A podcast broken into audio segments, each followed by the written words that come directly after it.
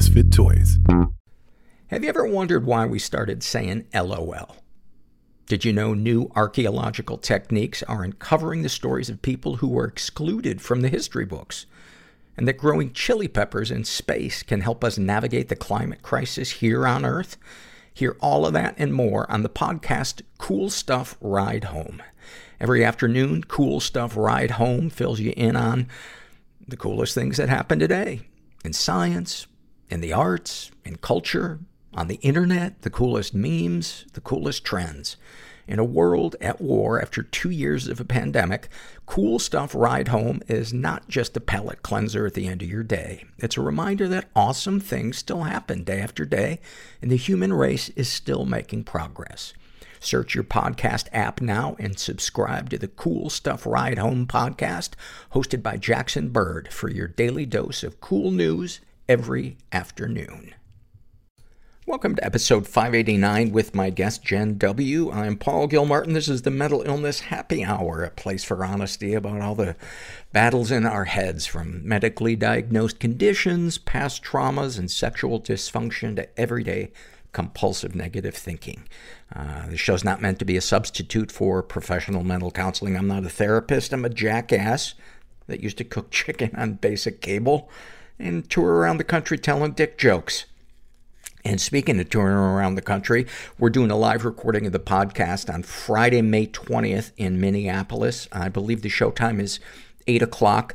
Um, I'll put a link to uh, ticket information uh, in the show notes for this episode, but you can also look up uh, Sisyphus, uh, and good luck spelling that, Sisyphus Brewery in Minneapolis, which is where the recording is going to take place.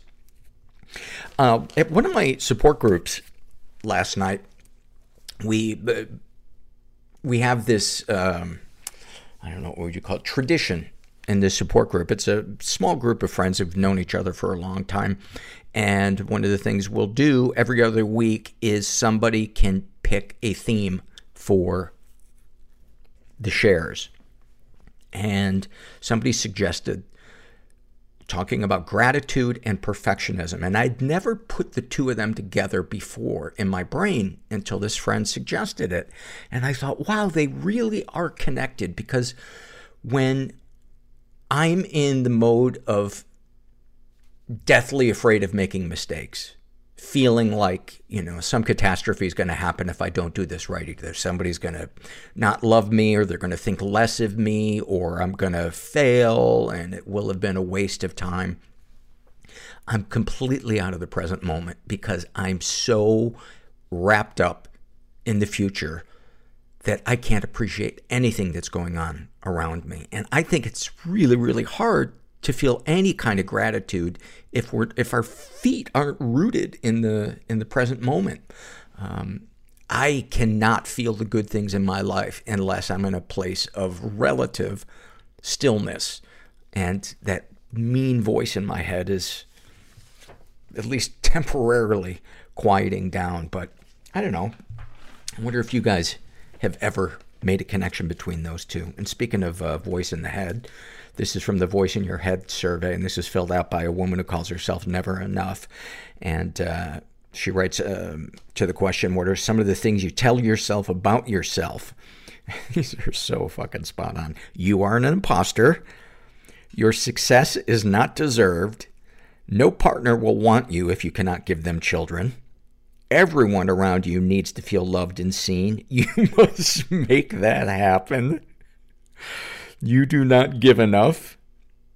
Do not let them see you squirm. And you are the therapist. You need to be strong for everyone. And one more, why can't you just get it together? And you know, one of the reasons I love that, first of all, is I think all of those thoughts are so universal, so universal. But this to me is a great example of what human beings therapists are. And I think it's what makes a great therapist is that they know that battle in the head. That battle of the, the mean voice in our brain. And really trying to, as, as my therapist would say, uh, you know, look at what are the facts on the ground as opposed to what the mean voice wired in my head tells me. This is an awful, uh, some moment. This was filled out by somebody who calls himself Frosted Pop Tarts are better. Ha, Paul. Now you have to say it. Well, first of all, fuck you. I cast you to hell. And, and not in just a, a speedy vehicle. I'm talking like a bullet train. Like, where somebody actually gets on the, on the rail and spreads, I'm not scientific, but spreads margarine on that. Does that, would that make it go faster? Um, because I'm vegan. I'm not vegan. God, speaking of rails, this has gone off the rail. Um, let's see, their awfulsome moment. When I was 12, I lived with my grandma. One day, I found her lying on the kitchen floor with blue lips. I did what anyone would do. I called 911. She ended up dying in the hospital about a week later. I got a thank you card in the mail a few weeks later from my aunt, her daughter, with $20 inside it. The card said, Thanks for calling 911 for my mom. You did the right thing. Treat yourself to something nice. like therapy. Oh my God. I love a good awful moment.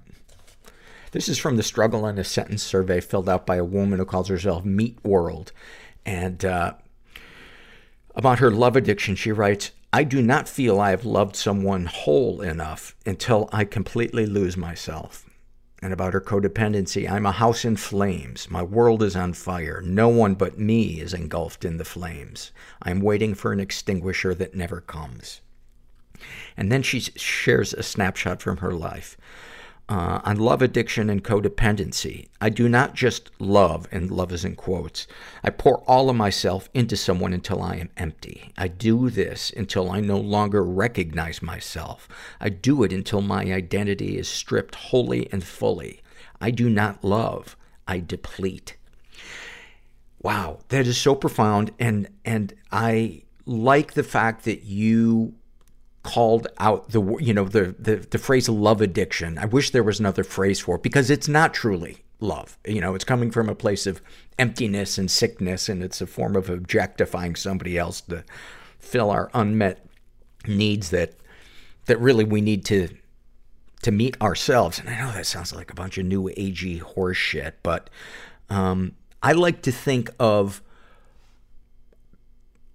our relationship with ourselves as the meal and a relationship with somebody else as the dessert. And I think when we're in love addiction or codependency, we look to that person to be our meal, to fill them up, uh, to fill ourselves up with them. But since I have started in support groups doing the stuff that I had no fucking idea was important to help fill the, the personal emptiness, um, you know, how I talk to myself, being aware of that, practicing self-care, getting enough sleep, taking a shower, brushing my teeth, flossing, setting boundaries with people, um, being picky about the people that I allow to get close to me, cultivating hobbies, working towards being an authentic person, whatever, whatever that means. Um, I suppose I, I would say that's not liking it because you think somebody else is going to like you more for liking that. Liking it because you actually like it. It's crazy how many years we can be on this earth without even understanding what it is that we want or what it is that we like. It's crazy. This is from the Ask Paul Anything survey filled out by a woman who calls herself Gilda. She writes, I understand that you were married for quite a few years, and yet you almost never mention that time in your life or anything about your marriage. Since you are so open about everything else, it seems. I'm wondering why that is. And that would be because um, my ex-wife is a very private person. And so I, you know, have always tried to uh, be respectful of that, to be honest about who I am without kind of dragging somebody else's privacy uh, into it. And I feel like that doesn't necessarily apply to parents. Um, and I don't know, maybe that's unfair because I, I, I feel like parents are, are fair game. I don't know. That sounds cruel. But, um, when I was doing the podcast and I was married, I did talk about my marriage uh, a bit, not a ton, but um, a bit.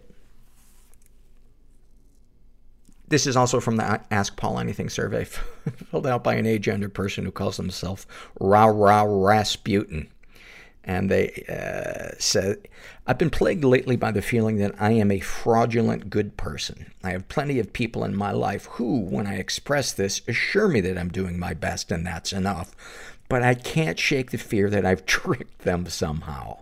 There are some thoughts that I keep to myself, and I worry that if others knew these things, they would be horrifi- horrified about associating with me. Do you feel this? How do you manage it? Is the answer to tell everyone everything? A resounding no.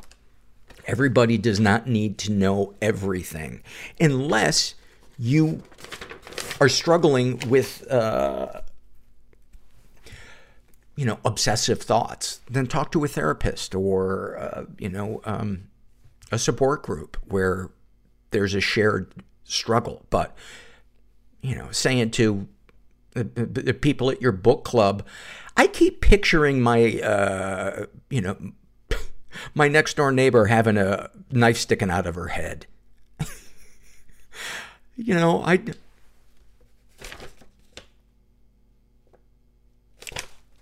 Let me put it this way. I don't think everybody deserves to know everything that's going on in our head. I think it's okay to share anything that's going on in our head with people where it's appropriate. And then you would say, well, what's appropriate? And I would say, I don't know. You figure that out. You're on your own. This podcast is sponsored by BetterHelp Online Therapy. Uh, I think most of us are, are pretty good friends with stress. We're quite familiar. We've been on vacation with stress. We've, we've shared a cubicle with stress. And uh, for me, therapy is one of the places that is my go to for talking about all the bullshit that's rattling around in my head. And, you know, stress affects everything. It affects our appetites, how much we sleep, the quality of our sleep, our blood pressure.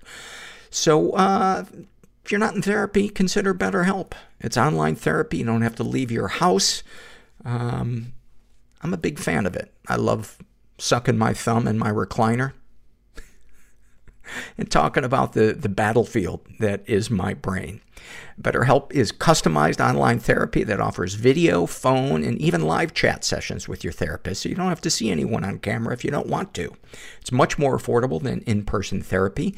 Give it a try and see if online therapy can help lower your stress.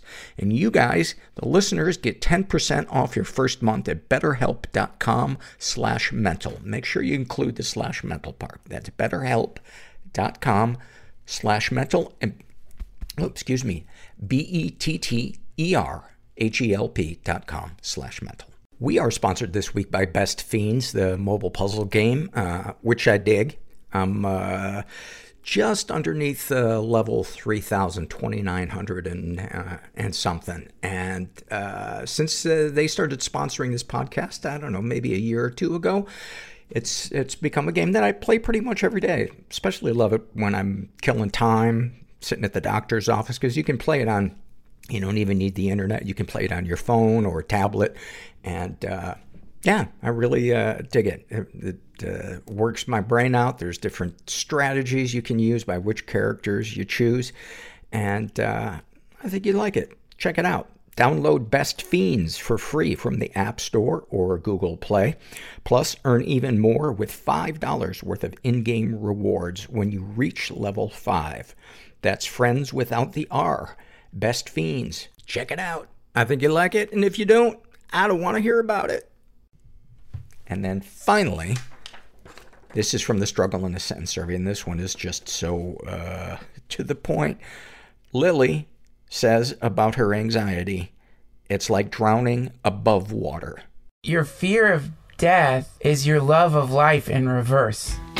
I'm a kinky person. I didn't want to be I'm, I'm ashamed, a sexual being. deeply ashamed. You are I want to live. fucking depressed. But how? I can't do this anymore. I will be uncomfortable, so you will be comfortable. Is life just a series of perpetual losses? You're not depressed. We're black. There is no real chance for intimacy We don't do that. without risking being hurt. push it all down. You can't go around it. Ireland, like, we don't do mental health talk. Through is the only path. No one is ever alone. There's somebody else out there Don't forget experiencing the same thing as you. that the places you feel most broken now You just gotta look for them. will one day be your greatest strength. And when you find them, it's a great feeling. And I'm suddenly feeling horrible about making that joke, but that's how far I will go to get a laugh because I am empty inside. You're in the right place. I'm here with uh, Jen W., who is a buddy of mine from one of my support groups. And we've been talking about getting together and doing this for what, 900 years? Um, about a trillion. Yeah. We're that old.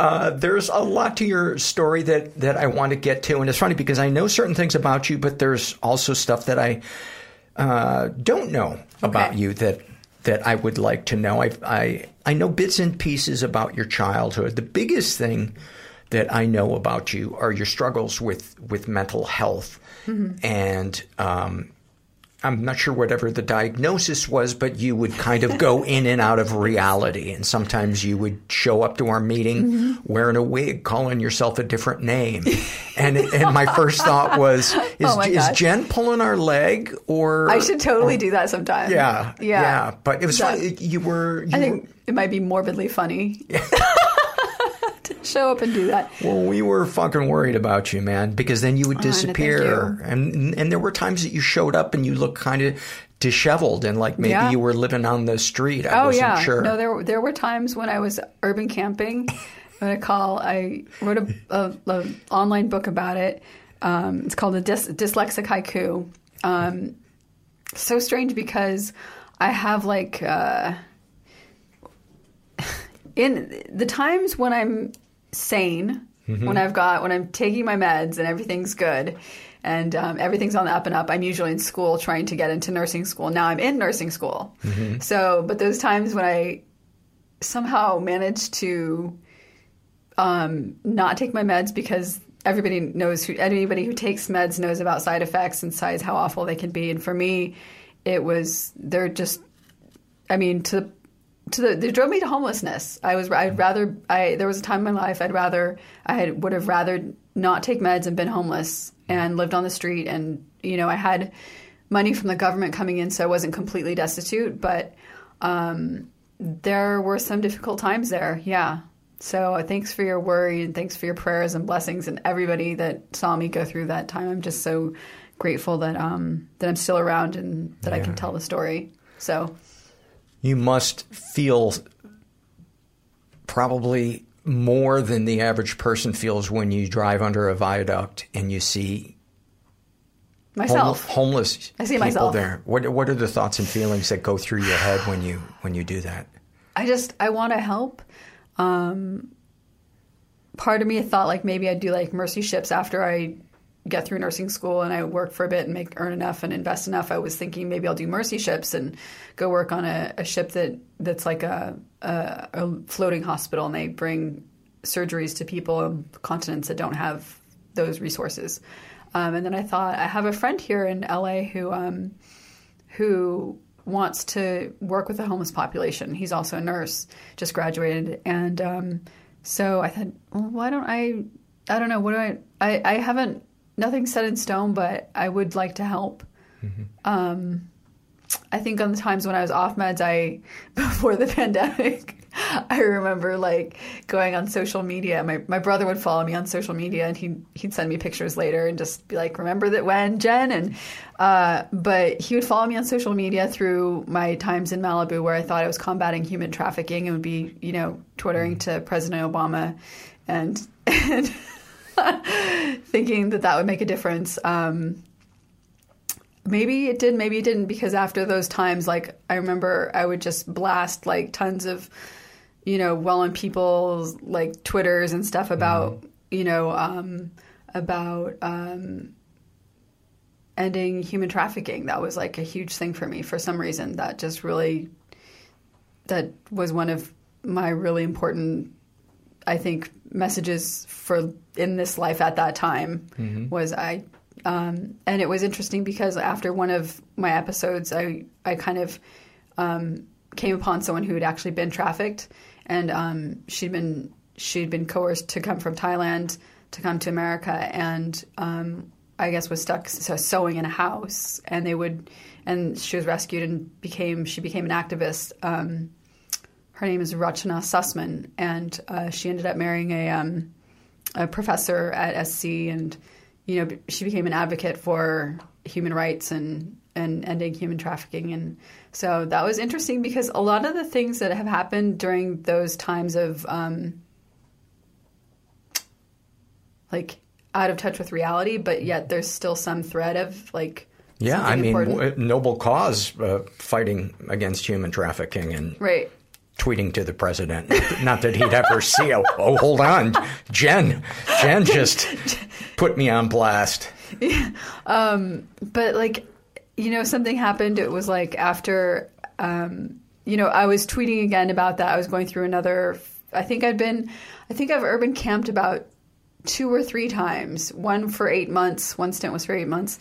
Um, another time was for three months. So maybe there's two times. It's hard to remember exactly. Like my memory is kind of foggy about just uh, because all the meds I've been on and just in general. Uh, I still take a lot of meds now, and I take a lot of vitamins to kind of mitigate mitigate the side effects of meds. But um, What what is the diagnosis, by the way? oh, okay. So of- officially, I was diagnosed at 21 in Thailand um, as bipolar, and then I I guess progressed into schizoaffective, which is like a a, a fun combination of um, bipolar and schizophrenia. So you have the the um, the highs and the moods, highs and lows, and then the delusions and hallucinations, but not. I didn't. And paranoia? Do you Paranoia, get the paranoia? oh, yeah, because I have a friend sure. who has schizoaffective. and, Yeah. Um, that he, when he is slipping into a funk with it, and he continues to take his meds, but he said uh, sometimes a feeling of such deep dread and paranoia will come over him, and intellectually he understands that he isn't about to die, but his body and his mind, he's hearing voices. It's he said it's intense. Yeah, I don't know that I. I do. It's like I don't hear voices necessarily, but it's thoughts, and Well, Mm-hmm. that might have been actually what he said. He might have said. you hear like you get these thoughts, Right. these kind of these thoughts, like having conversation with yourself in your in your mind. I think everybody has that. Like it's to some level or degree. Mm-hmm. Like um, when indecisiveness, you know, like oh, I want the you know root beer. No, I'm going to get the diet coke instead, or I'm I'm going to drink water. You know, it's kind of like that, but a little bit more intense. It can be. There was so, sometimes so so kind of confusion and difficulty making decisions is, that is, would is be part of it. th- initially before I was diagnosed. That was one of the hallmarks of of my. Um, I think when I was going, they say you go into depression before you go into mania, Hmm. and so part of the depression was that I remember like just being at a store in Thailand at like a 7-Eleven and just not knowing which yogurt to buy, like just being totally befuddled. Yeah. And then um, I remember um, being in, I think uh, James Bond movie had come out, and this was I was in Thailand. I was a model then, and had been modeling for about four years. And I was in Thailand, and um, I was in a movie theater, and I had a bell, and somehow I thought that bells, when a bell rang, it signified that um, that some it just it signified something spectacular. So I kept ringing this bell in this theater Oh, until they dragged me out of Oh, the theater and took me to a police station for like to see if I was you know on some kind of drugs. And um, they observed me for a few hours and realized that I wasn't on anything. They videotaped me and and just and I asked me questions and and then um, they took me to um, you know a psychiatric uh, hospital, nicest one in Bangkok, beautiful and Yes. manicured lawns. Oh, really? I could see outside, but the room was like there was one large room, and there's about oh 200 women in it. I mean, just cots. They would. I don't know how they managed. I mean, I guess everybody was on sedatives, so it's like that's how they managed everybody. Right. Um, but I just remember like walking in there, and I thought that I was working for the FBI and the CIA, and I just thought like um, when I and I had all these kind of like paranoid delusions about, you know, I was going to be the next woman president. It, my it would always go to that, like. You Why know, does grandiosity always seem to be when, when people break with reality? It's always the FBI and the CIA. I shouldn't say it's always. It is, but though. but it Oh, seems so often. so often it's the FBI maybe or there is CIA. an alternate reality that's out there that that's what that's it's the Matrix. right. Because Yeah, if everybody. I mean, if everybody like that's, I mean, if so many people have had these delusions, maybe that's just some other plane that they're tapping into. That's just I think about that sometimes when I'm walking down the street and I'll find myself wanting to judge somebody who's sitting arguing with themselves or with somebody who isn't there. And I'll think, well, what if somebody really is there and this person just has an extra sense that I that I don't have? And uh, you know, I'm the I'm the one that. Uh, and then I say, no, that's not true. And then I yell at that person. No, I would I would never yell at. Yell you at yell somebody. someone who's yelling at, who's having a conversation with yourselves, uh, Yeah. with themselves. You could say maybe like, oh, I don't know, what would you say? Like, They're never getting along with the imaginary right. person. It- like, can't you two just get along? right.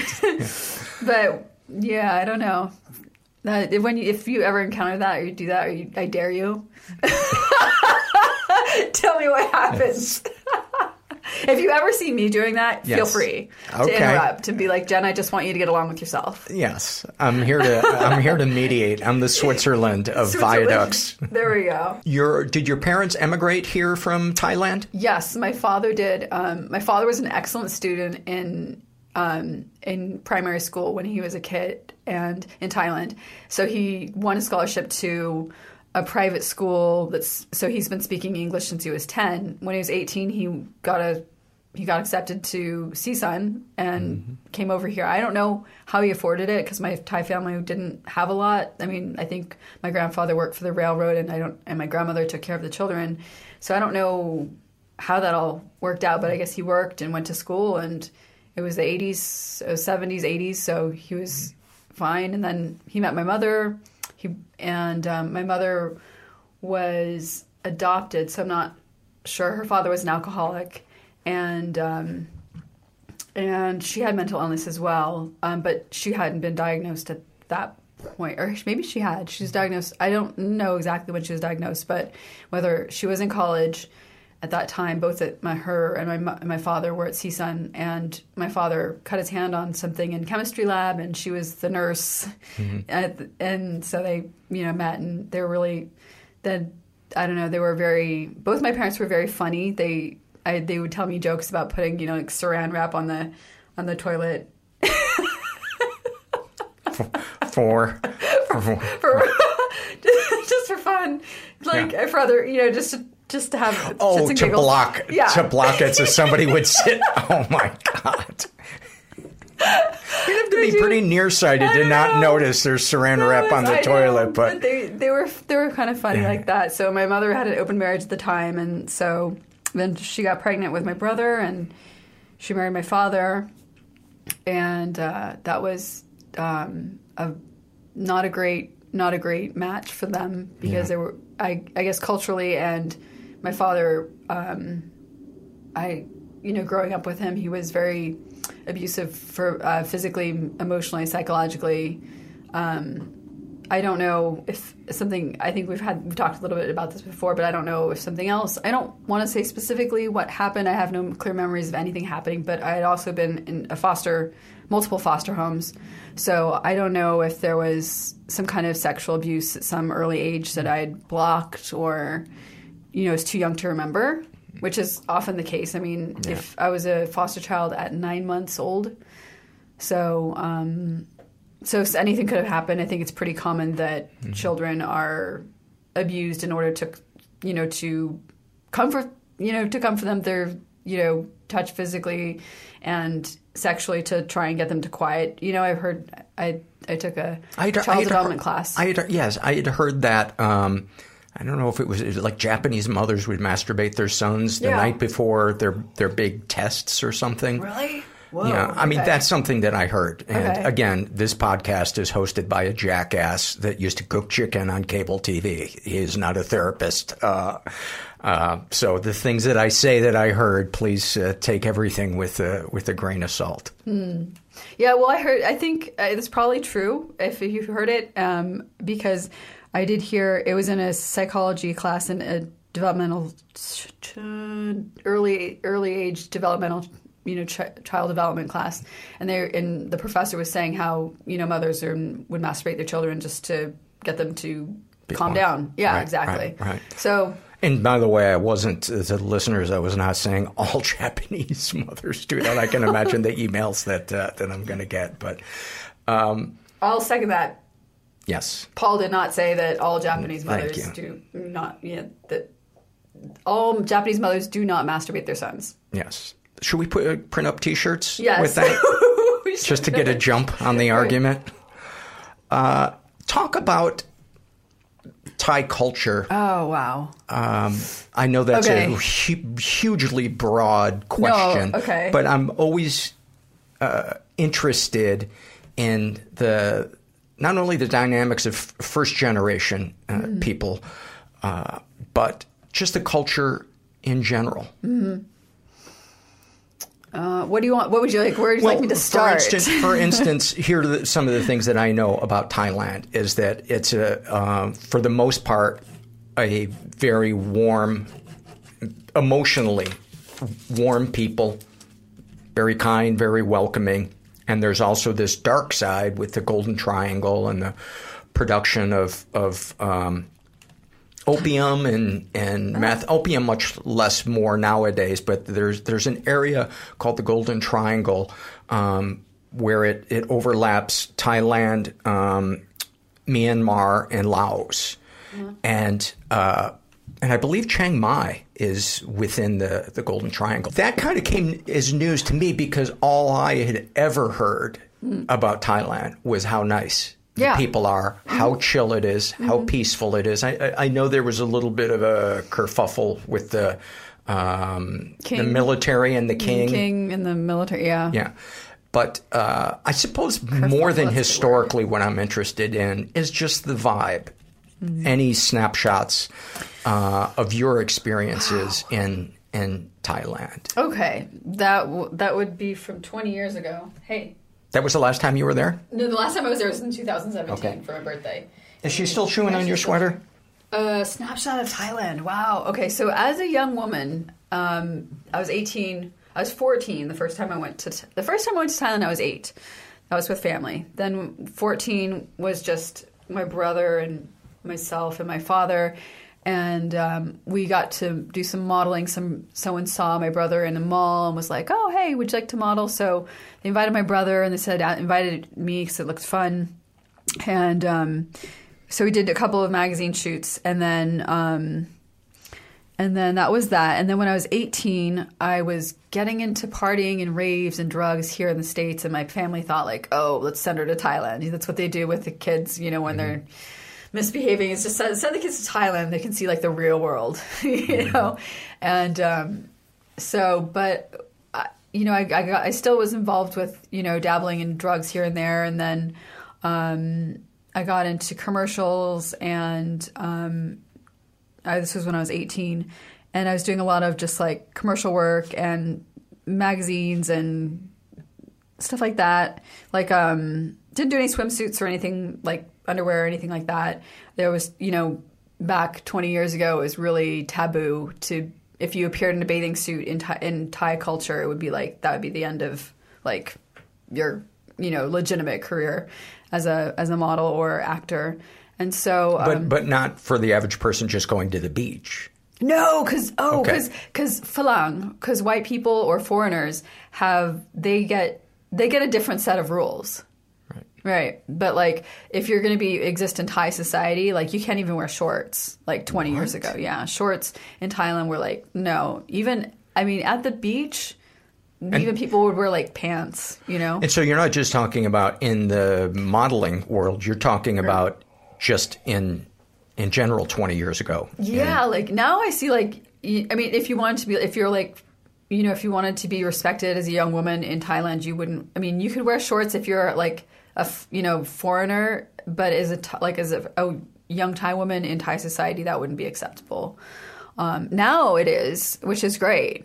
Like it's it's amazing. Um, but yeah, so so but then like there's this whole other side to to Thailand where they had the the backpackers you know pre COVID there was um, you know Khao San Road where all the tra- backpackers would travel through and and um, and it was a really fun time to be there especially for me being 18 19 20 21 you know just taking cabs everywhere and not you know smoking cigarettes and drinking alcohol and smoking pot and doing you know And did you speak uh, I didn't Thai speak- language? No, I didn't speak Thai fluently, and I didn't grow up speaking Thai.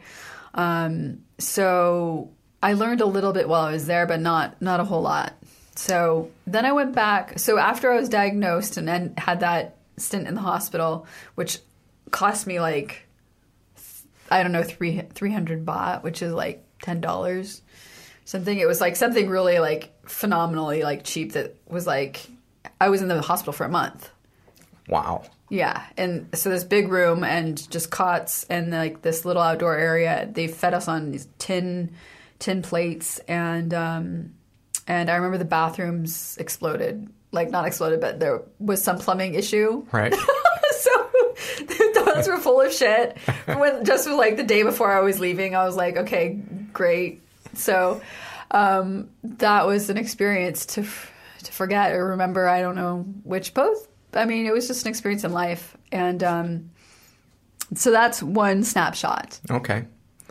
And there's a lot in there. I had no idea about the, the thing with the shorts and Yeah, and all of yeah. that. Oh, That's- Thai society is very strict. It's very Yeah. yeah. I think the, the people the, the the the stuff that foreigners hear about is like the foreign how f- foreign Right. people are regarded. They're, Right. I it's like jackasses that are like Right. loud and noisy and wear shorts and Mm-hmm. you know and, and They're so they're they're tolerated They're because they keep the economy going.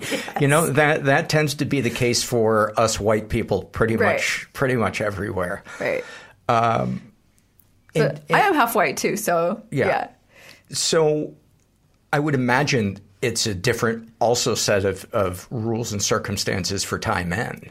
Oh, yeah. Okay, so it f- monogamy is not really a thing there that I um, For men. for men. Yeah. I don't know for women because I don't, but I know that none of my my my friends that were like like Lukung, they were half Thai. None of them would date really date Thai Thai males at all or Thai men because um, they just they thought they cheated all the time. Which I, I don't know if that cro- goes across the board for most cultures. I don't know like know how to frame it. Yeah. you know, it's just kind of like yes, it exists and now that the former king is passed and the new and the prince who is like this very who's no one really likes um he's had several wives and i think the last one ended up in jail. That doesn't sound good. i don't know if she's still alive. Yeah. i don't know what's going on but it's and it's none of my business and i'll stay out of it. Yeah. So, um, do you still have contact with your father? Yeah, I mean we're on, we're actually on very good terms now. Um, he has had a bout with cancer, and that's kind of really like reset him and his mind to just like. I think he's really um, supportive of me now, whereas before he he wasn't, and I, I think Sup- yeah. He was unsupportive in what way? He was ashamed of your mental illness or your No, life choices or what? That's interesting. I don't. I don't think he was ever ashamed of my mental illness. It was interesting. He worked. Um, he he later became a nurse after being an engineer for twenty years, and he became an RN. And he actually worked in a psychiatric uh, facility. I think he still works in a psychiatric facility. So I know he has an interest in and it matters to him. But I think like in the past we used to fight and you know physically get it would you know really like um, it would decompensate to like physical fights, you know. And there was one time in high school where I was going to go out with some friends, and he he came home and he like literally put his arm his his hands on my neck. Like he was so angry with me and like and I was like and it was so embarrassing and so like humiliating for my friends to see that. And I um, I never really had a conversation with, about it with him and I don't know if I would bring it up because I don't know if I don't know what it would accomplish but it might just maybe some healing um, but there's a lot of stuff that that we don't we haven't talked about and um, and that's unfortunate. But we found new ground on different things, like um, uh, like nursing. We both have that in common now, and he's like so proud of me. So he just, That's you know, awesome. he he bought me a, a you know really nice car and like a you know sends me money and you know asks me how I'm doing and tells me he loves me and it's like wow it's this whole new person that you know I think actually the cancer was good for him in a way because we just realized we don't have a lot of time left. And also, I had a change of heart with um, reading. I don't know. How, are you familiar with Brian L. Weiss? Mm-mm. He's a Yale educated medical doctor with a specialist in psychiatry. And um, he used to perform hypnosis on his patients in the 80s and never, nothing out of the ordinary ever happened until one time he told one of his patients that was, that was under hypnosis to go to the original trauma or injury. And she went into a past life. And he really didn't know what to make of it until like after four years of like healing people doing past life regressions he um, he wrote a book about it because it was helping so many people. And and um, and he's been the foremost authority on like past life regressions now. And Really? yeah so amazing so phenomenal. And i i thought like i was so moved by his work because as a person with bipolar disorder schizoaffective and mental illness and homelessness and you know there was a time i i put a bag over my head and walked into traffic. I'm like i'm supposed to be here you know please somebody let me know. And Really? yeah just at like to, was it Tujunga and Riverside that that intersection Well, you picked a good intersection. Oh, yeah, That's a nice place if you're going to get hit. That's at the top of my list. There's a Gelson's right there if you need to pick up a few things while you wait for the ambulance. Oh my God. Yes, that happened. Um, but yeah, and then I just had this suicidal ideology for a long time, off and on, because I didn't really have any direction in my life. And thank God I got into nursing school because, like, it's been 10 years and it's been so good with getting me just ha- having a focus and having um, a direction.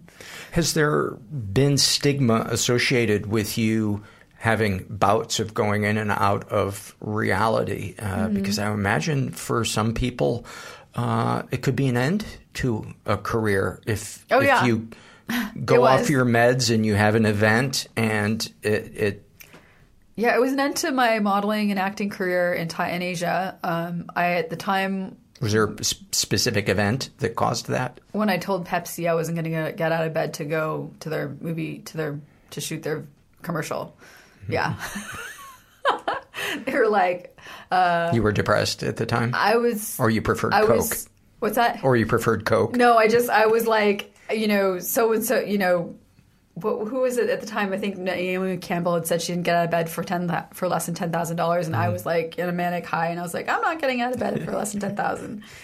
Um, the meds make me gain weight, and that's kind of like that's one thing where I something affects your self esteem, but I try to manage it. Like I went hiking and swimming today, and but in nursing school, I also get now as a side effect of the medications, I get uh, migraines daily, so I have to take Oh boy. medication to medicate that. And if I get a migraine, then it, it deca- you know, it de like I can't. It really I can't do anything at all. I have to just sit and like and just decompress for forty five minutes or thirty minutes. It is so easy to see how people could choose to be destitute rather than Yeah. be on certain cocktails of meds. Yeah, it does a lot to a person's self esteem when you ch- your your physiology changes and you it or you get pimply and you overweight or you can't stay awake, Get lethargic, lethargic. Yeah, feel numb. yeah. So it's um it's challenging. It's definitely challenging. from what I understand, antipsychotic meds are are getting better in terms of uh, side effects. They're not as as bad as they used to be, but I know every person is different in terms of Right. how they react to things.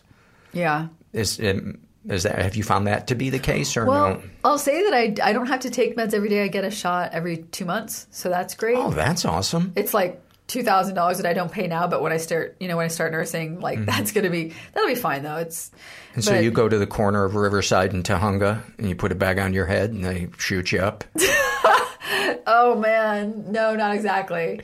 But um no, I go to I go to my my um I go to uh, a very nice uh, psychiatrist who who has one of the nurses. Uh, you know, she'll shoot me up, and you know, and and uh, and then I don't have to take meds for That's for two awesome. months, which is good. Fuck, I would do that if I didn't have to take meds every day. Well, like one of my least favorite things is counting out my meds for the for the Oh. month because I take four different things, and Okay. I know it's a it's a drop in the bucket compared to what some people have to do, Mm-hmm. but it's a monthly reminder that I'm dependent on a pharmaceutical company, and I fucking hate that because I don't trust them. Yet I Yeah, also they aren't know, to be trusted. and I also know these meds are saving my Um, life. It's, yes, is I, I wish like like some like some bipolar people would make some bipolar medications so that we can support them. Right. you know, like some good people, Yeah. and not just like evil money making you know machines. Yeah. Yeah, and they have a lot of clout. I mean, these doctors and and their uh, what do you call lobbyists? Yeah.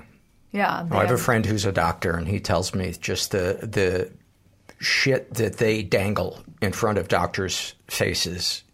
You know, the vacations and Oh, this yeah. and that. And he said, you know, if, if you have no soul, you could get so much from drug company lobbyists. Well, I mean, yeah.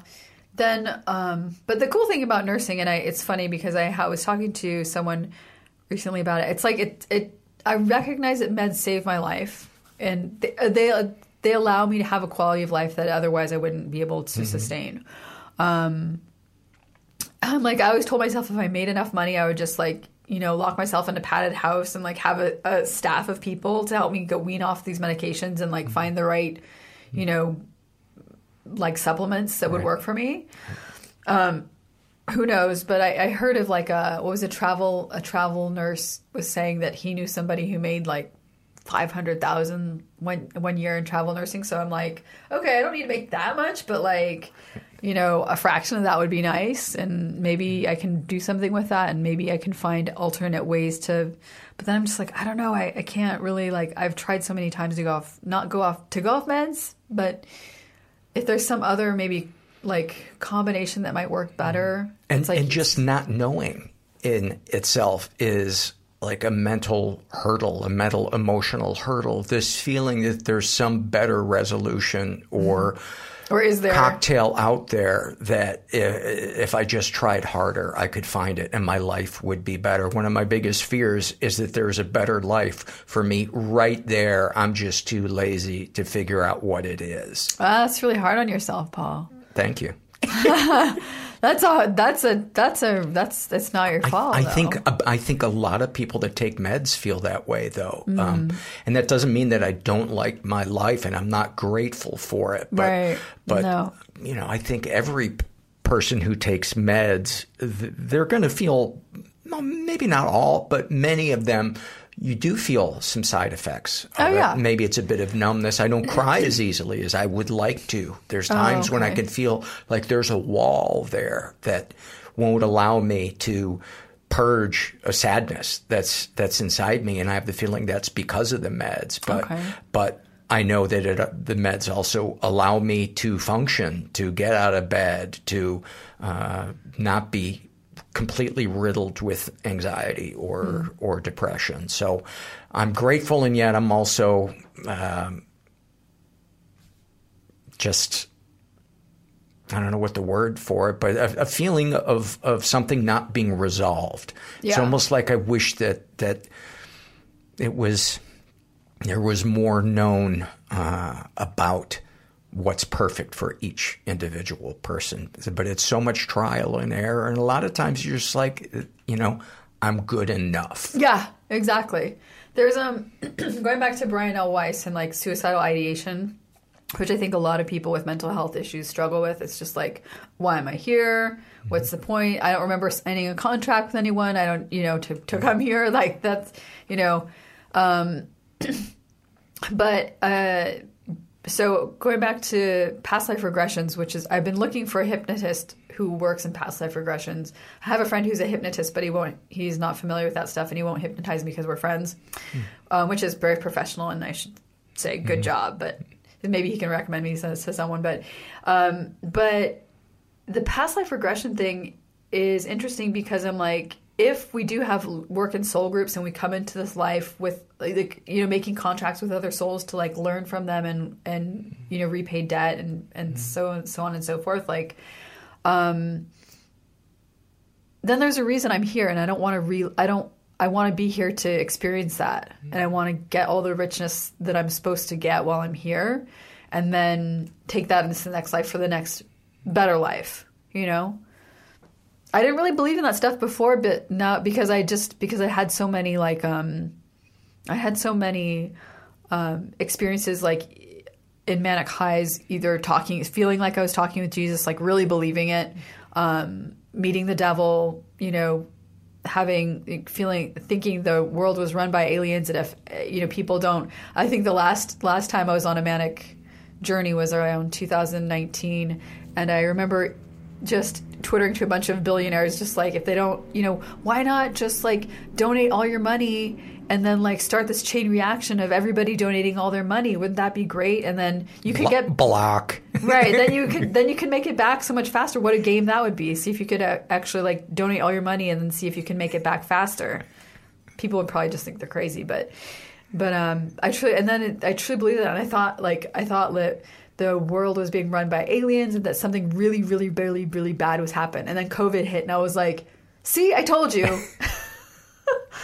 but like, I don't know. I I I don't really have like premonitions of things like I just they're kind of crazy, and I don't I don't know, but. I'm terrified of the idea of reincarnation because I never, when I imagine it, I never imagine it being a better life. I always Oh. imagine it. I'm going to be in Calcutta. I'm going to Oh. be begging. Uh, you know, it, th- or I should say that there's the real possibility of that. I just don't like because I feel like, despite the shit that happened to me as a kid and the fact that I bat- battle mental illness, I feel like I've won the lottery in Yeah, terms of finding recovery and meaning and purpose in my life, Mm-hmm.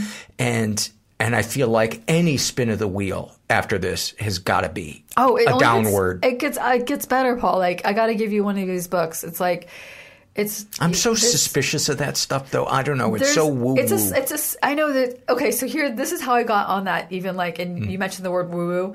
Okay, so there's two physicians. They were talking. It's um, Dr. Mark Hyman, who who's like into functional medicine, which incorporates um, different modalities like um, acupuncture and other things like that into into their practice, and um, and he and another um, physician, Cynthia Li, were discussing their illnesses that had been mysterious. They were physicians and couldn't get diagnosis get diagnoses for their illnesses, and they were ill for years. Like D- Cynthia Li was was ill for like five years, couldn't get out of bed, like couldn't work.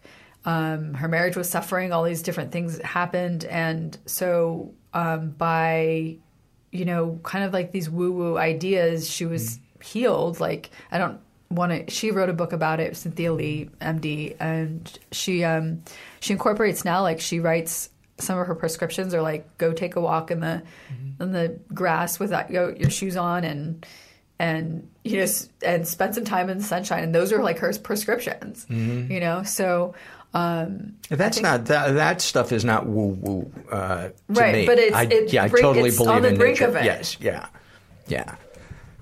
So anyway, so I was like, I was shocked because and Cynthia was telling the story about to Mark to Dr. Mark Hyman about um, how they'd bought a house and her daughter kept waking like could not sleep well. Or she'd always wake up with nightmares, and um, and so they had this. They had I guess they had a friend. Cynthia Li had a friend um, whose wife was a a a, a psychic, I guess, or a psychic healer, and she just came in the house just just to visit, and she was like, "Oh, there's this energy here. I can feel, I, you know," and and so they went, got some sage, saged the house, and um and and Cynthia went through the house and you know asking these spirits to leave. And she's like should i be doing this even if i don't believe it? And and the the lady was like yes you know you're the lady of the house. You should do this and then once she did that everything was gone. No more like nightmares. And um the the lady who, who was the psychic could also have a she had a a vision of a man in a plaid shirt and she described the previous owner like to a T.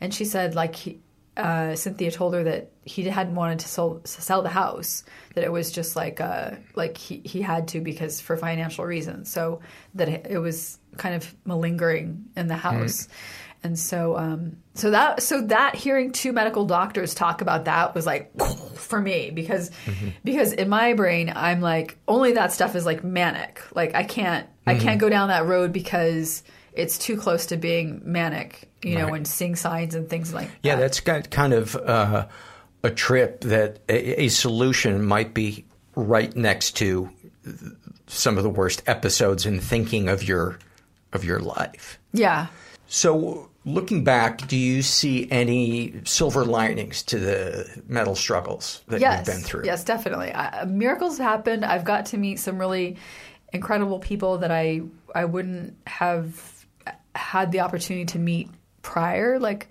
there was one person um like it's it's so embarrassing that I stalked people because I think it's like early childhood like stuff I didn't get my needs met early early early in life and these are like the the parents I never had I guess um the and Stalk them in what way? um, like just uh, social media.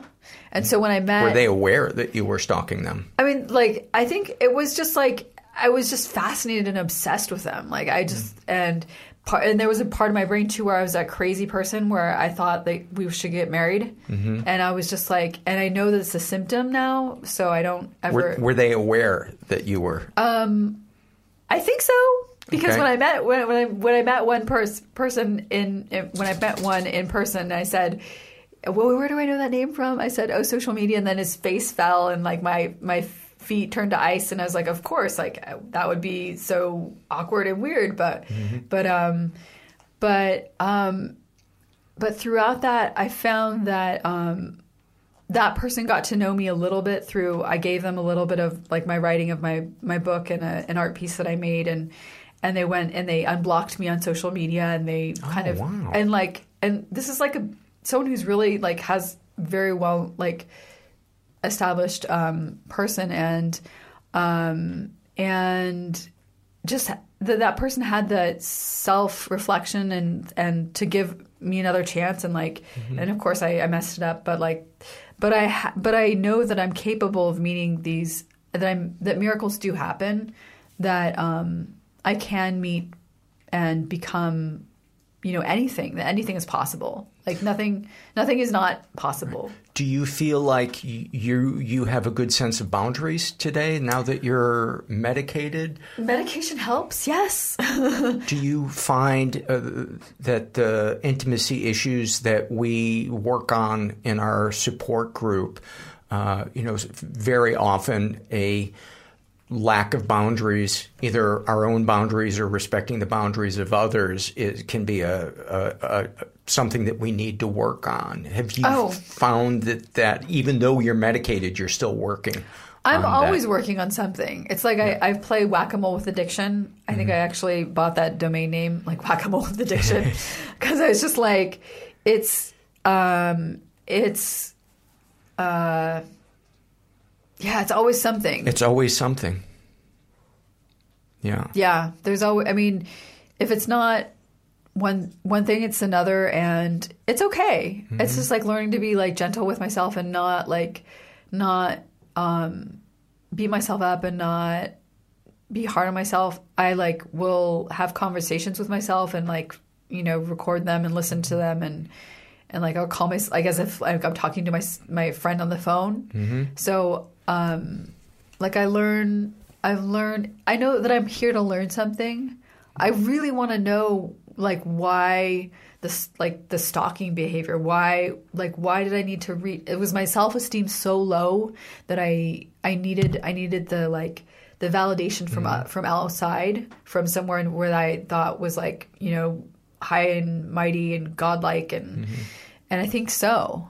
You know it's like it's um self-loathing i'm trying to like So there, self-loathing is like a black hole. It will just pull everything good in your life into it. But you don't even. And the thing is, it's like you don't even know. I didn't even know it was there for so long. It's just like I was, and I was, I was separated from my biological mother at like a month old, less than a month old, for nine months, and so, and then given back to my biological family after that, and then separated two or three years old. And then four or five, and then ten, and then twelve, and then twelve is when I moved in with my father. Other than that, it was all good, right? yeah, peaches and cream, smooth sailing. That is so much se- Yeah. separate. I mean, I'm a believer in attachment theory. Oh, yeah, for sure. And holy shit, That's is, that uh, a RAD reactive attachment disorder? Yeah. it's like that's like the the bottom, like that's the worst of the worst you can get is like reactive attachment disorder. So, do you find yourself being attracted to unavailable people? Oh, totally. And Yes, it- it- that's what that's That's what- your pattern of dating guys that are Yeah, that um, emotionally unavailable. Um, yeah. treat you badly. No, actually, Just I had- indifferent? no, I did. My the, there was one person I almost married, and um, took that took a long time to heal from. But you know, I was if I'm con- when I'm making conscious decisions about trying to find healthy relationships, I managed to find healthy people. I think. And um, and my my therapist at the time thought so as well. You know, she thought that this person that was a that I almost married was healthy. But I went off meds, and we were thinking, you know, his father was a physician, his his sister was going to med school. Like we thought, oh, you know, if anything happens, we'll catch it. We didn't, and I, you know, I I broke the trust. I thought he, you know, I got paranoid. I thought he mm-hmm. was sleeping with someone else, and like, so I, you know, he left me in the apartment by myself for like ten days while he was, you know, flying around the country and meeting with different clients for work, and and I just decompensated, and you know, I slept with someone. He found the evidence, and that broke his heart. And it was interesting because it's been like I don't know. That was 2009, so it's been it's been a while. But my my brother actually was living in the apartment building that um, my ex fiance is now like. He think he's the president of the company. He's going to be the CEO soon. But he was just over there in Chicago a few weeks ago, and my brother ran into him, and it was it was interesting. I was like, I'm glad you know. i i tried to reach out to him several times later and apologize and make amends and stuff, but I guess you know he moved on, and Yeah. and I was just happy for him. I was like, I was happy, and it was kind of weird, but it was it was good to know that um because it always kind of compared. You know, he was. I think when we were in our twenties, uh, he was making like three hundred eighty thousand a year when we were like twenty and twenty seven, and we're looking at two million dollar houses. And I remember, you know, buying this fifty dollar T shirt, thinking like, if I can't buy a fifty dollar T shirt, will I? be happy again? Like, will I still find happiness? And I'm like, yeah, I'm still happy. Um, but now I'm at a place where I'm, you know, with nursing, I will be able to buy a fifty dollar T shirt again, Right. You know, and it, it doesn't change anything, but it's just, it's kind of like it's my my little like nudge from the world to let me know like you're in the right place at the right time, like Yeah. you're doing everything right. That to me is really the ultimate comfort is Mm-hmm. when you not only think I'm where I'm supposed to be, I'm doing what I'm supposed to be doing, but you feel it.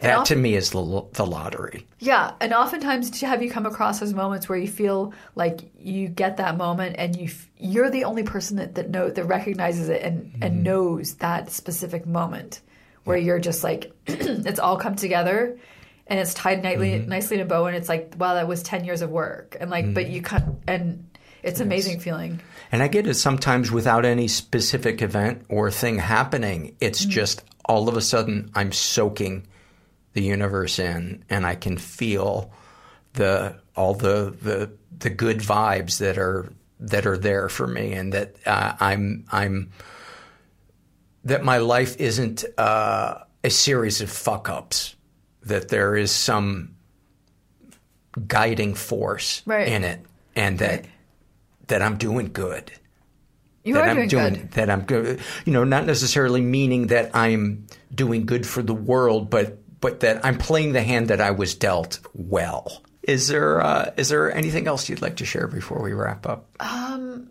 just how grateful I am to you for having curiosity to learn about me, and I appreciate that. Thank you for seeing me and taking the time.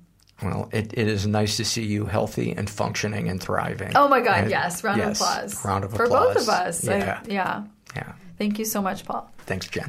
Yeah. Oh, I've been wanting to have her on for a, a long, long time, and it is such a relief when you have a friend who is kind of on the cusp of I don't know what the phrase would be, losing it or di- you know disintegrating, um, and to have them come back and thrive is just such a fucking great.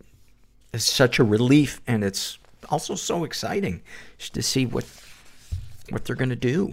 They're going to do with their life. We are sponsored this week by Nourished. Are you a vitamin taker? Maybe you want to be a vitamin taker. Well, try Nourished. Nourished gives you the seven recommended nutrients personalized for you and your goals all in one sugar-free, tasty gummy. It's a daily dose of vitamin delivered directly to your door. Nourished premium custom nutrients have everything you need in one tasty gummy snack. Just take the short quiz and Nourished will recommend seven nutrients to help support your health and wellness goals. It's vegan, sugar-free, sustainable, eight delicious flavors to choose from, and they can be changed each month. It's 3D printed and made fresh to order. Search Get Nourished to take the quiz and find out what nutrients you need. Use promo code MENTAL50 and go to the, the URL us.get-nourished.com. Again, promo code MENTAL50. That's nourished. Get your gummy on. Let's dive into some surveys. This is from the Struggle in a Sentence survey, filled out by a guy who calls himself Overreacting Loser. Um, he says about his depression, like walking through fog, being assured by others that the sun is coming up soon, only surprise there's fog. Only surprise there's only fog. Could I have fucked that up anymore? I don't think so. About his OCD, I must breathe to the rhythm of this song stuck in my head or it'll kill me, even though the hyperventilation will probably kill me anyway.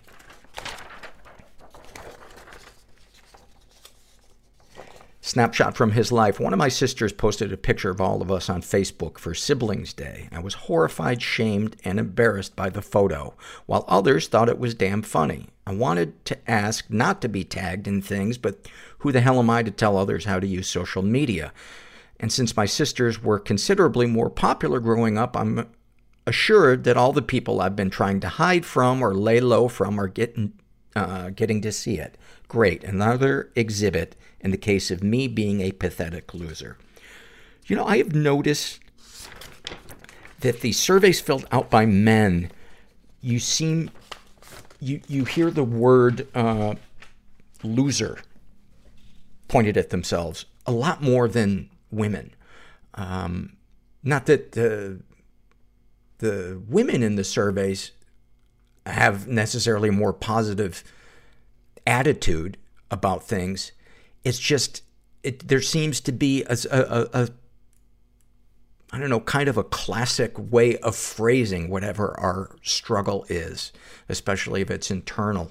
It, um, with women filling the surveys out, it tends to be a lot more about their looks, their weight. Um, and guys, it tends to be more about what they're doing for a living and how much money they're making. Should I, should I type that up and get that out to you so that you can uh, nominate me for uh, a Nobel Peace Prize for my observation? This is from the Shame and Secret survey filled out by a guy who calls himself the Black Knight. He identifies as straight. He's in his 20s. Says he was raised in a slightly dysfunctional environment. Uh, he's never been sexually abused. Uh, although we write sketchy stuff with similar aged relatives when we were really young, but I've processed the events on my own and don't interpret it as abuse or assault. It hasn't affected my life. Uh, he's not sure if he's been physically or emotionally abused. Deepest, darkest thoughts. that I may be a hopeless pervert, even though I don't have the evidence to back that up. And that even though I love my fiance, I loved my girlfriend who committed suicide six years ago just as much too. And I've had a very strong I've had very strong feelings for other women since then as well, and at the same time. I could probably marry four different women I care for right now. That is something I would never tell my fiance. I'm honest, but no fool. Speaking of sharing everything in your head with everybody, um, yeah, that might be a good thing to, to share with the therapist or support group or a, a, a close friend, even if just to let some of the, the pressure, if, if you're struggling with those thoughts or feelings. Because, uh, you know, that old adage is true that uh, takes the power out of things when we, when we put it into words.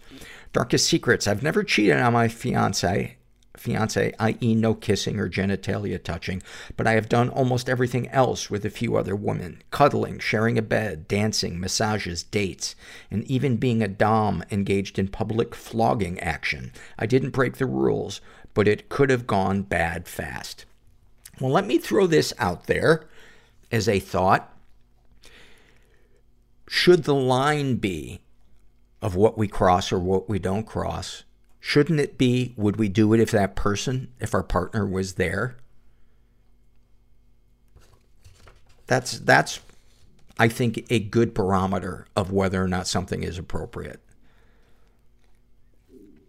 Oh, my stomach's chiming in. Sexual fantasies most powerful to you. Orgies. Two to three women deciding to pleasure me with a group foot job. Having sex for an audience. Bring just friends with a woman who wants me to watch her have sex. Maybe even my fiance magically having a penis for one night. I'm okay sharing all of those except the foot fetish one. When I was young, my mom told me my dad had a foot fetish. It grosses me out knowing that's one of our few connections. What, if anything, would you like to say to someone you haven't been able to? I really liked you to every girl I didn't have the courage to ask out. I hated being a coward. What, if anything, do you wish for? I can complete my mission in life. It's going to happen anyway, though, so I may as well save that wish to ask for money. Not sure I understand that. Have you shared these things with others? Every now and then I will. Typically it goes well and they share their thoughts too. Thank you for filling that out. I appreciate that.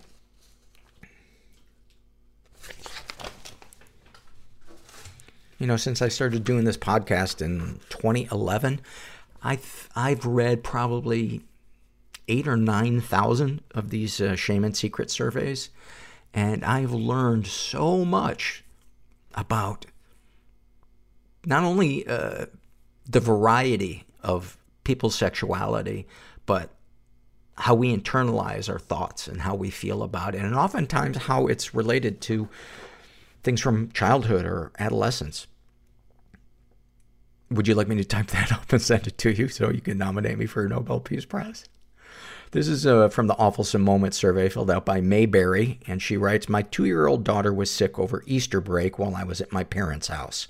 I was really stressed and told my mom that I was having a hard time with motherhood. She looked at me and said, Oh, I know how hard it is being a mom. You were terrible. Thank you, Mom. I feel so much better. This is from the Shame and Secret survey, filled out by a woman who calls herself Roller Coasting. She uh, identifies as straight. She's in her 50s, says that she was raised in a pretty dysfunctional environment, uh, was the victim of sexual abuse and never reported it. Uh, she writes, I, I've had some hazy memories come back in therapy. For a while, I was back and forth about whether my dad really did sexually abuse me, and in parentheses, touching. But so many things fell into place once I let myself believe it was true. I felt so much shame leave me, and I'm so much more comfortable around people. I don't want to run and hide from being close or even having someone look at me during a conversation. Also, lots of little weird things that didn't make sense makes sense in the context of him abusing me sexually. Still, it's a struggle to not have clear memories. Yeah, that is a such a tough road when somebody's trying to process stuff. But you know what I like that you filled out was that you gave weight to it just to see what would happen because a lot of times we won't even open that door. And for me, there was no healing until I said to myself, what if I'm not making too big of a deal of this? And that's like when all the feelings came forward. So it's good to hear that you, you did that. Not, not to, you know, punish the person that did it, but to stop punishing ourselves by minimizing it. Uh, she is not sure if she has been uh, physically or emotionally abused. There were no feelings allowed in our house growing up, not even good ones. Everyone acted like it was really embarrassing if you were even happy or you were ever happy. Yeah, I would call that emotional, uh, at, at, the very least, emotional uh, neglect. And that is a motherfucker, man. Or when you have a, a parent that can't stand seeing joy. Boy, you want to talk about something that will bury anxiety in you for the rest of your life a killjoy parent that, oh, it's the worst. Any positive experiences with abusers? Yes, for sure. We watched movies together constantly when I was growing up. We still do. I feel sorry for him, an emotionless old man who has no real connection to his children. It also fucking pisses me off that I feel sorry for him because what the fuck else does he deserve?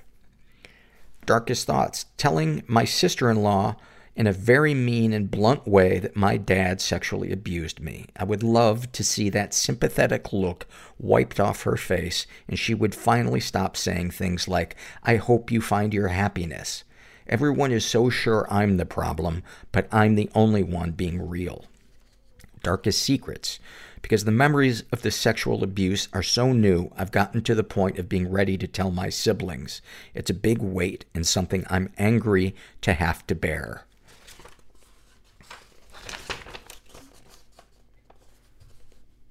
Sexual fantasies most powerful to you. Before I let go of a bunch of shame via speaking about the sexual abuse, I fantasized about being an object, a thing for others' use. That has faded away and I'm pretty vanilla now, although who doesn't like a spanking? Now that's a t-shirt right there. Who doesn't like a spanking? What, if anything, would you like to say to someone you haven't been able to? I want to tell my dad he hurt me. I'm afraid he'll laugh or ignore me.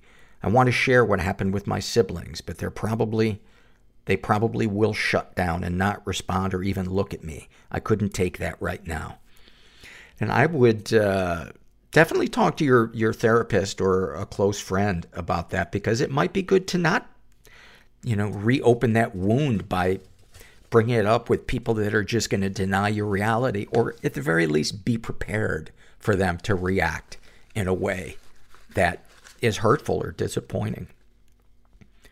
What, if anything, do you wish for? The courage to ask more questions about my childhood. I just recently had my dad tell me that they took in a girl to adopt, then, quote, gave her back. I think there's more secrets there.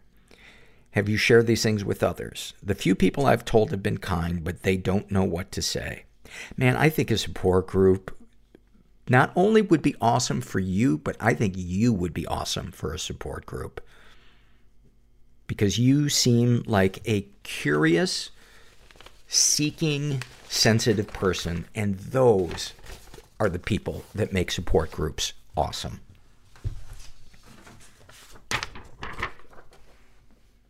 This is from the Awfulsome Moments survey filled out by a guy who calls himself Scared Fat Child. Uh, he writes, I'd been strung along for months for a new possible job as a business support specialist. A job that made my art school grad stomach turn, but I needed the money. I'd already done two Zoom interviews, and yesterday I went in for my in-person third and hopefully final interview. It was terrible. The office was in a very expensive, white, and sterile part of the city. The office was drab and soulless, and my potential boss was a vaguely racist elitist who I desperately wanted to be away from. I got home dejected and opened up an Amazon package. It was a dress shirt I bought for that job. I couldn't even button it. I was now too fat for an extra large shirt. I packed it up and started walking to a return drop off location. As I started walking, I began to feel better. The sun was shining and I was making peace with my situation. Ahead, on the quiet neighborhood sidewalk, stood a cute squirrel, doing that little stance with her front paws curled into her chest. She was plump and had large nipples, so I assumed she was a new mom, probably out foraging for her spring babies. I wished I had something for her. I thought about how silly my problems were, how this cute squirrel was just living her little life without ever considering a job or feeling shame about her body. As I got cl- closer, I made kissy sounds at her, which startled her, and she ran out and was killed by a car.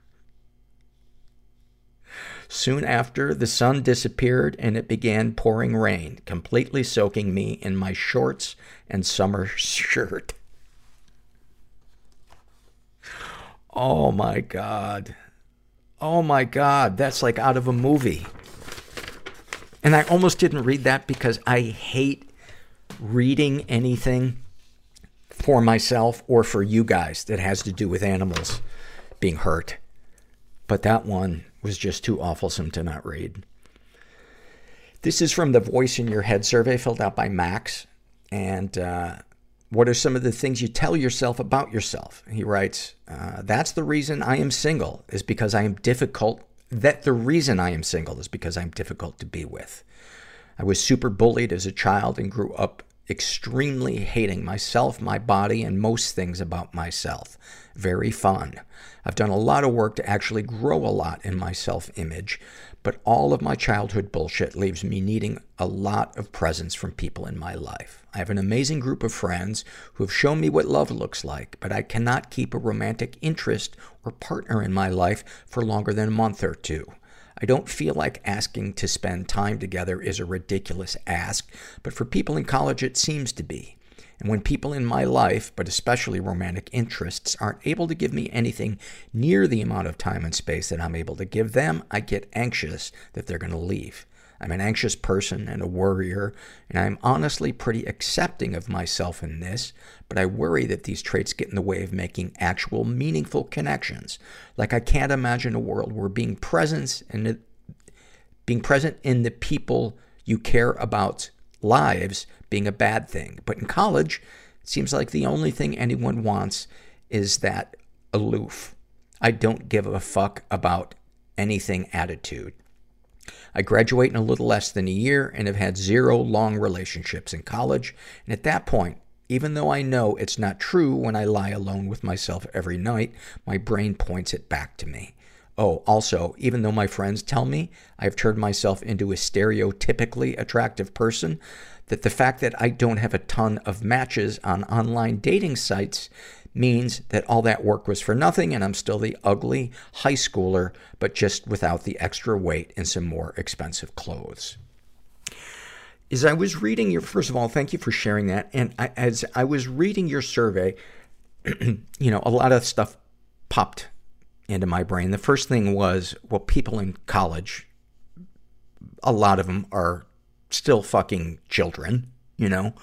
Uh, they're 18 to, to 22 years old, not very emotionally mature, don't know what they want. So I wouldn't take the way they treat you as a reflection necessarily of who you are.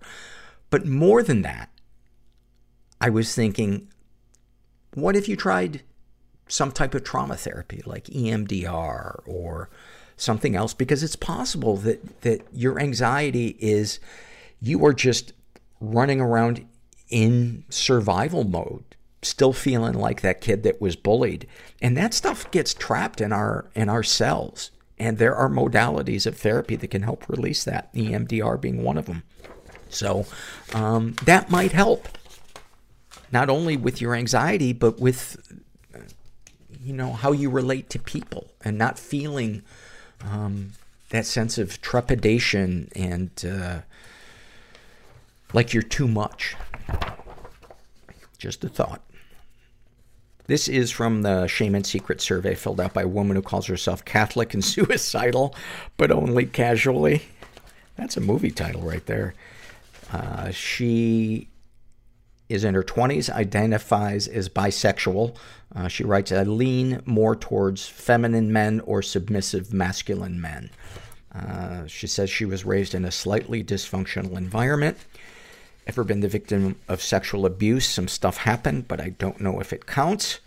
I lost my virginity at 21 because every time I tried with boyfriends, the pain was excruciating. Figuring I'd go to the doctor if I couldn't figure it out. I decided to try one more time with my then boyfriend. We tried and the pain was too intense and I freaked out and said I wasn't ready. My boyfriend got impatient and frustrated and continued despite my extreme discomfort. Uh, yeah, that's more than, uh, just possibly counts. That, that is sexual, uh, abuse. Uh, my boyfriend, uh, I laid there and tried to check out. I don't remember much of it, but I remember briefly thinking I wanted to accept what was happening so I wouldn't be another statistic. Fucked up, I know. I think now, years later, that while maybe it's more of a gray area, it still wasn't okay. If you expressed to him that you wanted it to stop and he didn't stop, that's to me not a gray area. That's clearly a violation. Uh, she's never been physically abused, but she has been emotionally abused. I've recently accepted that my mother has been emotionally neglectful and at times abusive since I was 10. It's harder to explain as I just remember her being this way, so it seems normal. My alcoholic father has been an emotionally absent parent to me and abusive to my siblings. I've also had emotionally slash verbally abusive romantic partners. Any positive experiences with abusers? Absolutely. Despite my difficult relationships with my parents, I do love them, and they've done a lot to make sure we had a roof over our heads and food on the table. It's difficult to accept that I resent them for not being emotionally invested parents when they worked several jobs to make sure we were fed and saved money for our education. Well, you know, they're not mutually exclusive. Somebody can be emotionally present in the rare moments that they have time with you when they're working two jobs. Yeah, maybe that's a lot of expectation to put on a, a parent who's, you know, fucking exhausted and maybe wasn't raised with those tools. But I'm saying this f- so that you will stop minimizing what your needs were as a child and saying, I should just get over it. It's not that big of a deal. No, it's a fucking big deal when you don't feel emotionally connected to the, to the people that you are supposed to feel safest with in your life.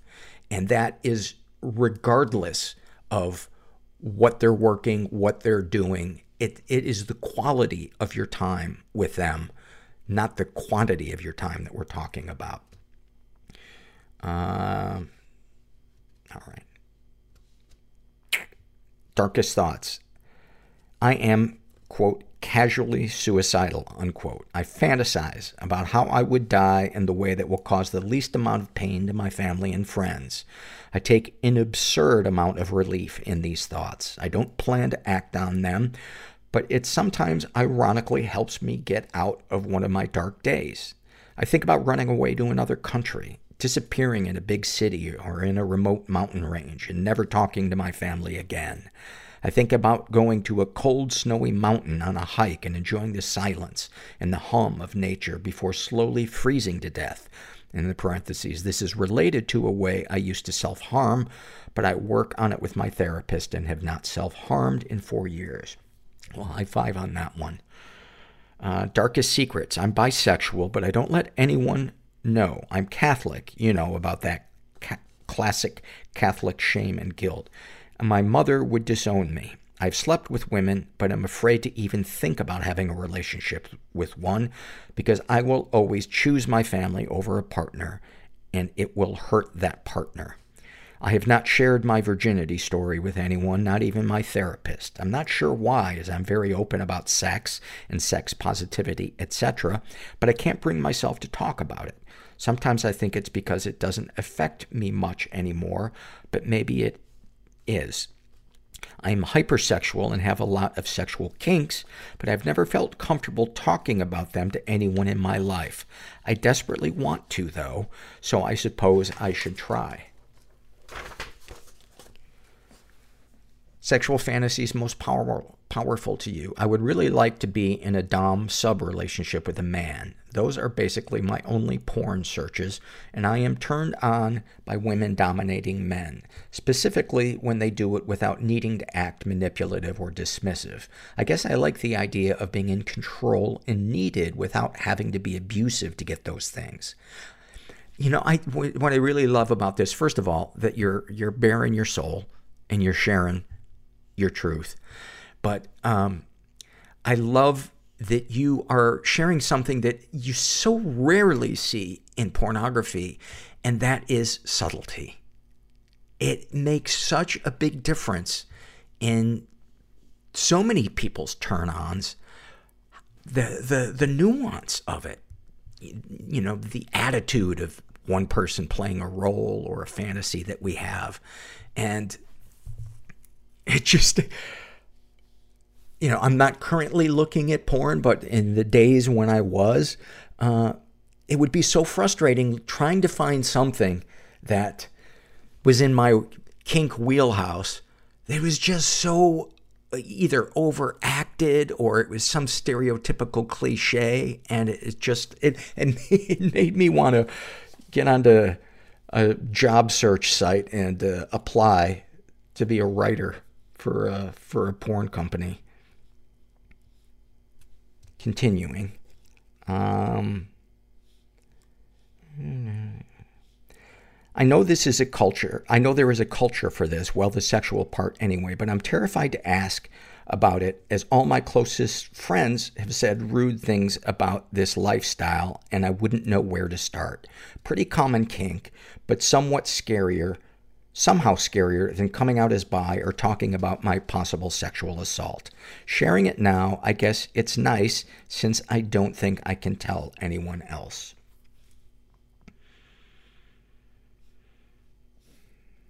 What, if anything, would you like to say to someone you haven't been able to? I would like to tell my mother how much she's hurt me and how much she's affected my self esteem. I would tell her to take a fucking mental health class so she can stop treating me like I'm being dramatic and making me feel worse. I would tell her that even when I'm hurt by her, I love her.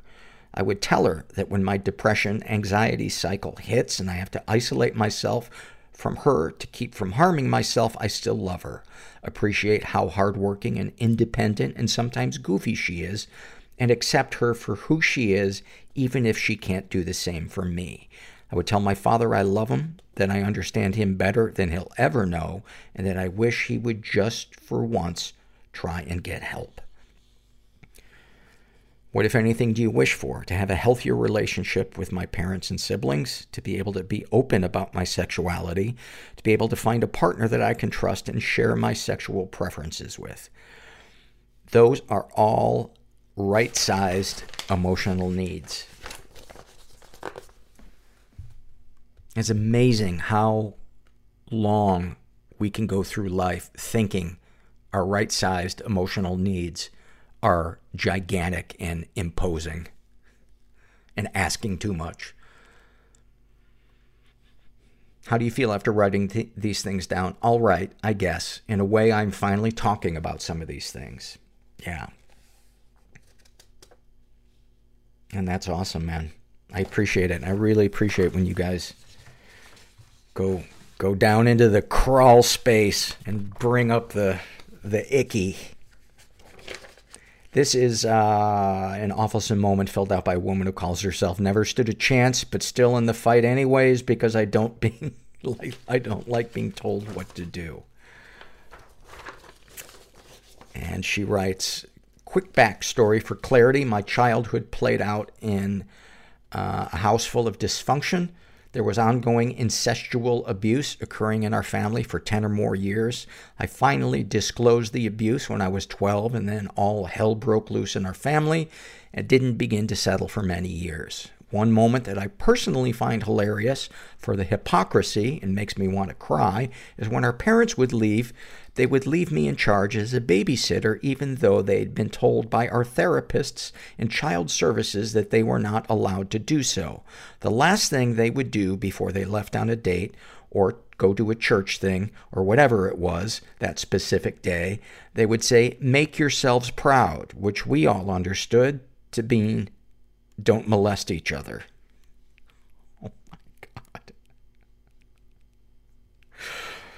And she was not the molester. I didn't read all of her uh, her survey. Her brother was the was the one. And then finally, this is an awful moment uh, filled out by a woman who calls her, herself, I'm a scared media designer teacher. And she writes, So, as my name says, I'm a media design teacher and I have an anxiety disorder. I work at a school for children with autism, ADHD, and other learning or living struggles. So last week, after the fire alarm went off, normally I would be scared and be in pure panic mode. But the moment I saw one of my students, the look in her eyes, my mindset changed. Suddenly, my anxiety was gone and I could only focus on getting my students out of the classroom without making them scared. I held the hand of the ones of the ones that needed that needed it and we walked safely to the area we needed to be in. I counted my students and the building area was safe. After that, I felt so proud of myself. It felt like a step forward in my recovery. That's beautiful. And I'm sorry I stumbled over that. It's just, uh, I think people fill these out on their phones sometimes, and uh, the punctuation uh, can be a little hard to read. And the translator, Siri, is a fucking horrible translator. So a lot of times I am substituting words on the fly as I'm reading these things. And I'm dumb and old. And that's really more than anything what I want you to get out of it. That Paul is dumb and old. Maybe I should change the name of the podcast to Dumb and Old. You know who I'd get to listen? A lot of dumb old people. Ah, I love dumb old people. Finally coming into my own. You know you're dumb and old when you start making things plural that aren't plural. I remember my dad saying, You want a Heineken's? I just remember thinking, Please shoot me. Please shoot me the day Heineken's comes out of my mouth. Well, I hope you enjoyed the podcasts. I hope if you're out there and you're struggling, that you know you're not alone and that there's help and there's support. Our people are out there. We just got to find them. And uh, never forget that you're not alone. And thanks for listening. Heineken's. Everybody I know is bizarrely beautifully Everybody fucked up I in know some is weird way. bizarrely beautifully Everybody fucked up in some weird way. Bizarrely beautifully fucked up in some weird way.